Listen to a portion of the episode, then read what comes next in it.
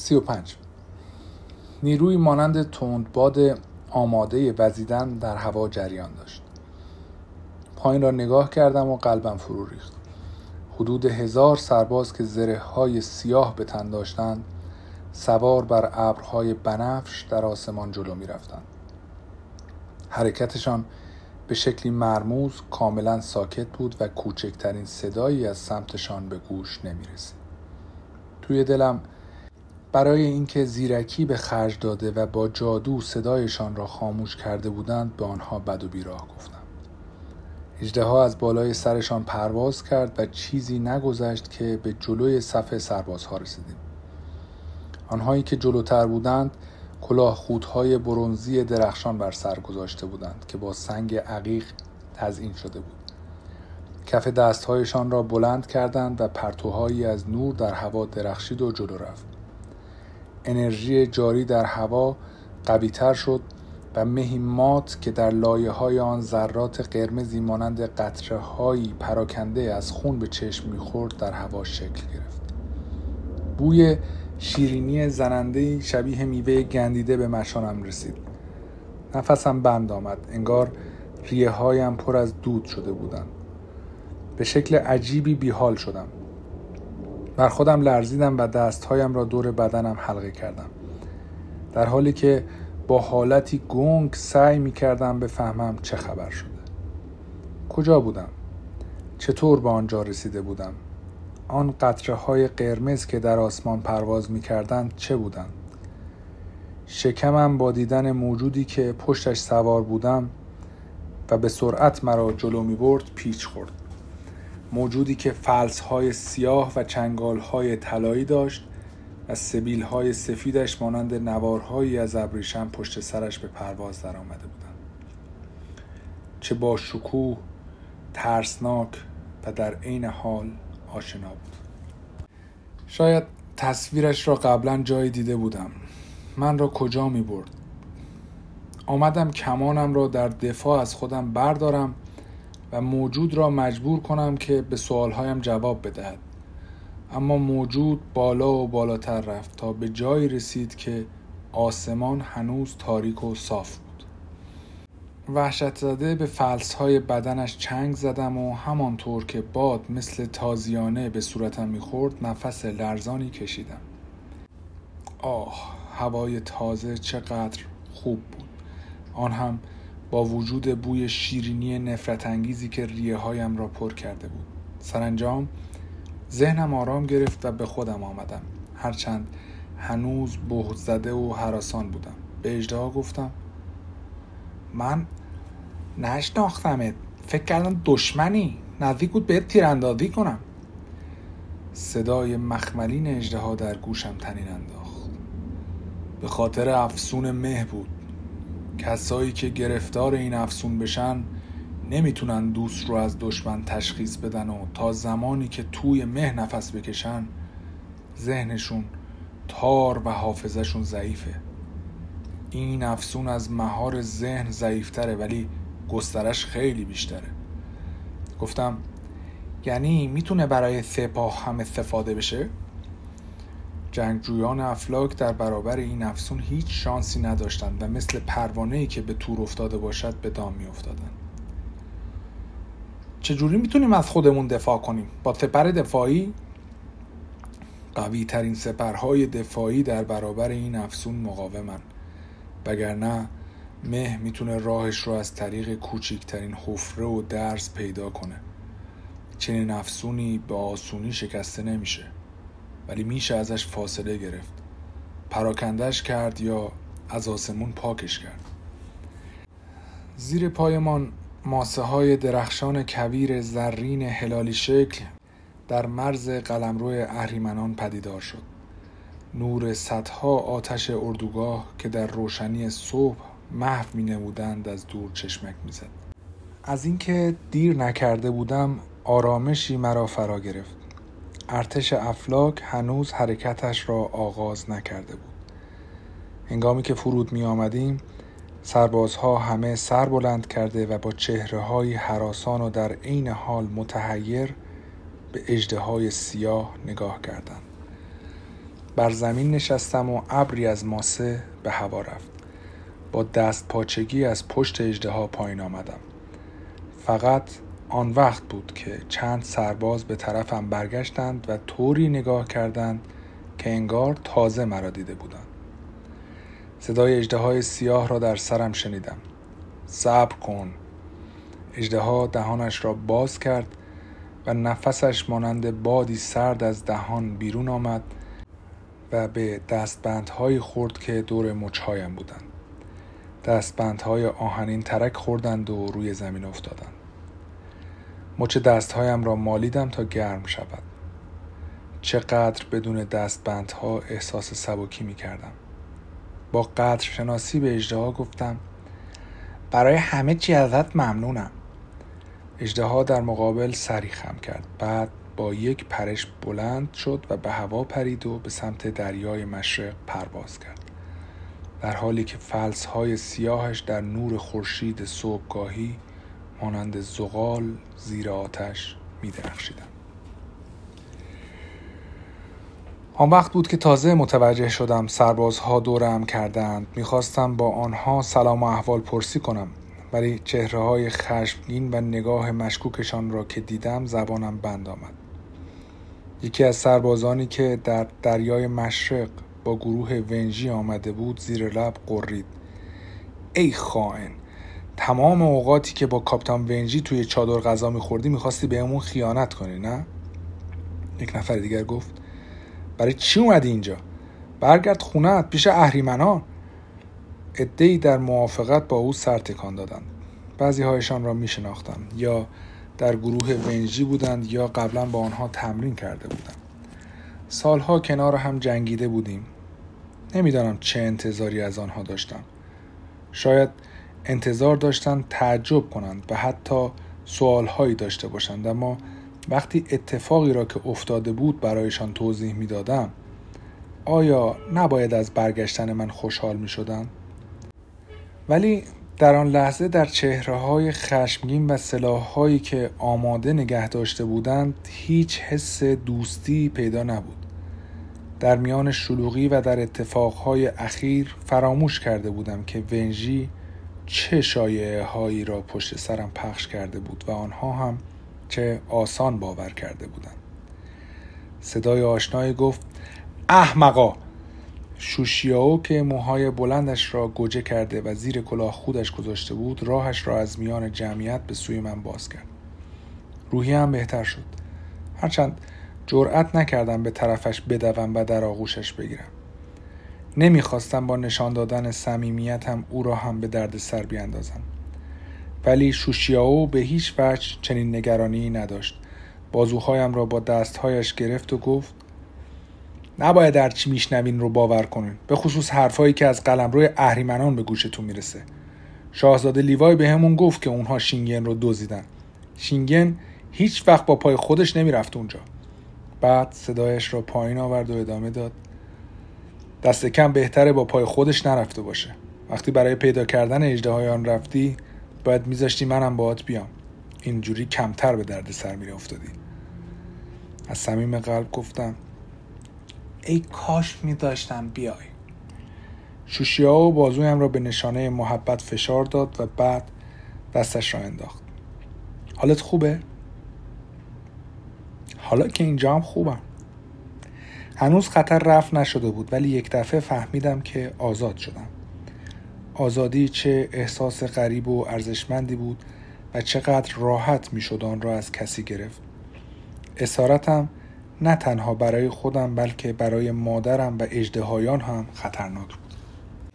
لیوای به سمت من آمد و سربازها یکی دو قدم عقب رفتند تا برایش راه را باز کنند. زره سفید و طلاییش می درخشید و شنل سرخ رنگی روی شانه هایش انداخته بود.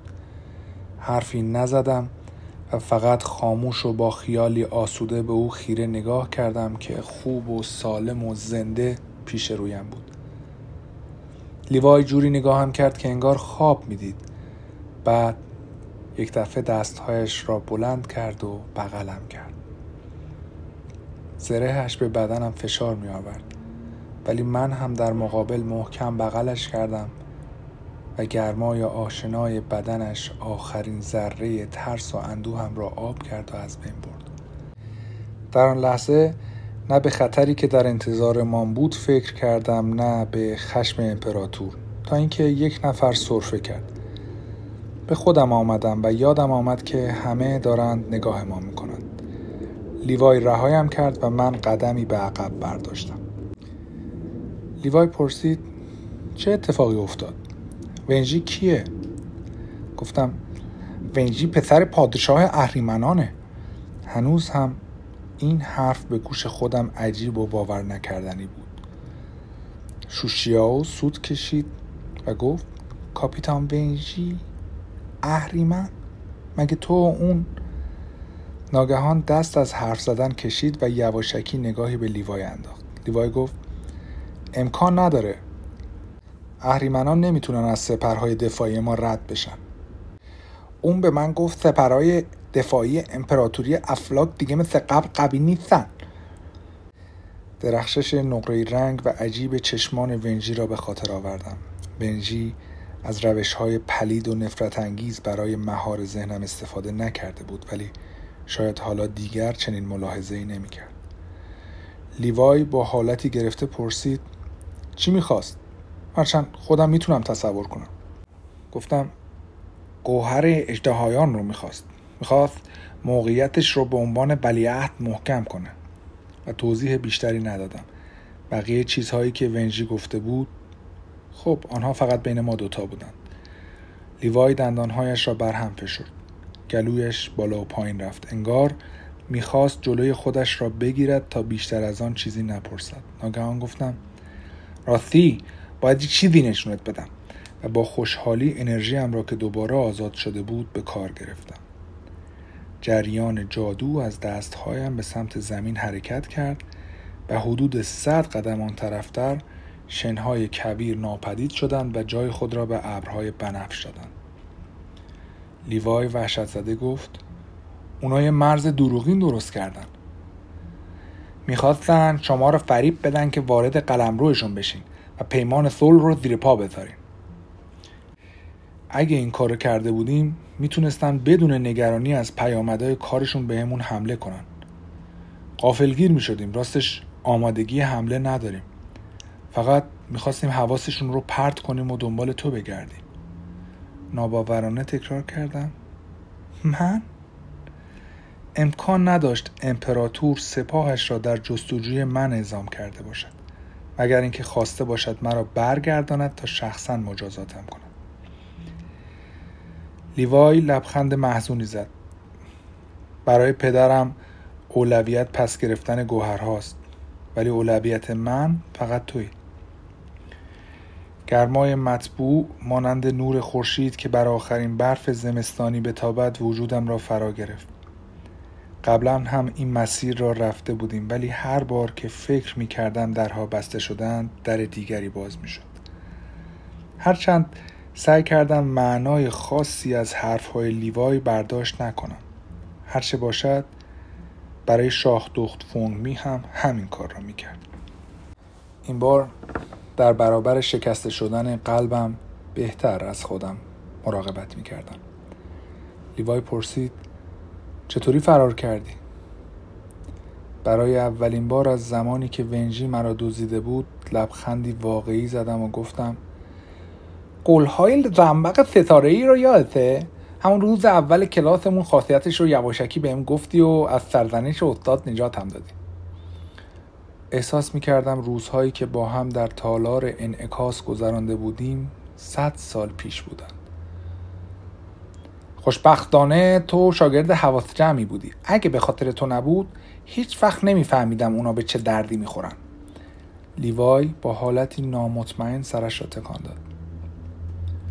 زنبقهای ستاره ای رو توی نوشیدنی ونجی ریختم و خوابش برد. سکوت سنگینی بینمان برقرار شد.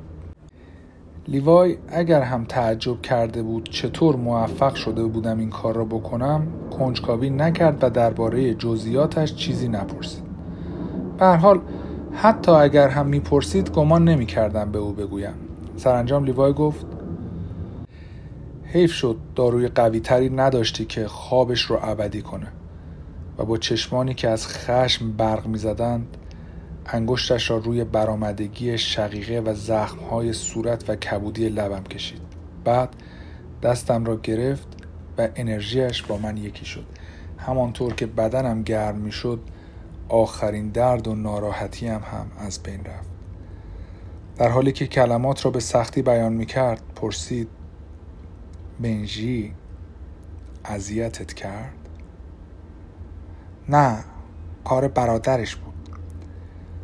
با یادآوری خاطره شاهزاده ونشوانگ که روی من خیمه زده بود و نفسش به گردنم می‌خورد نزدیک بود حالم به هم بخورد.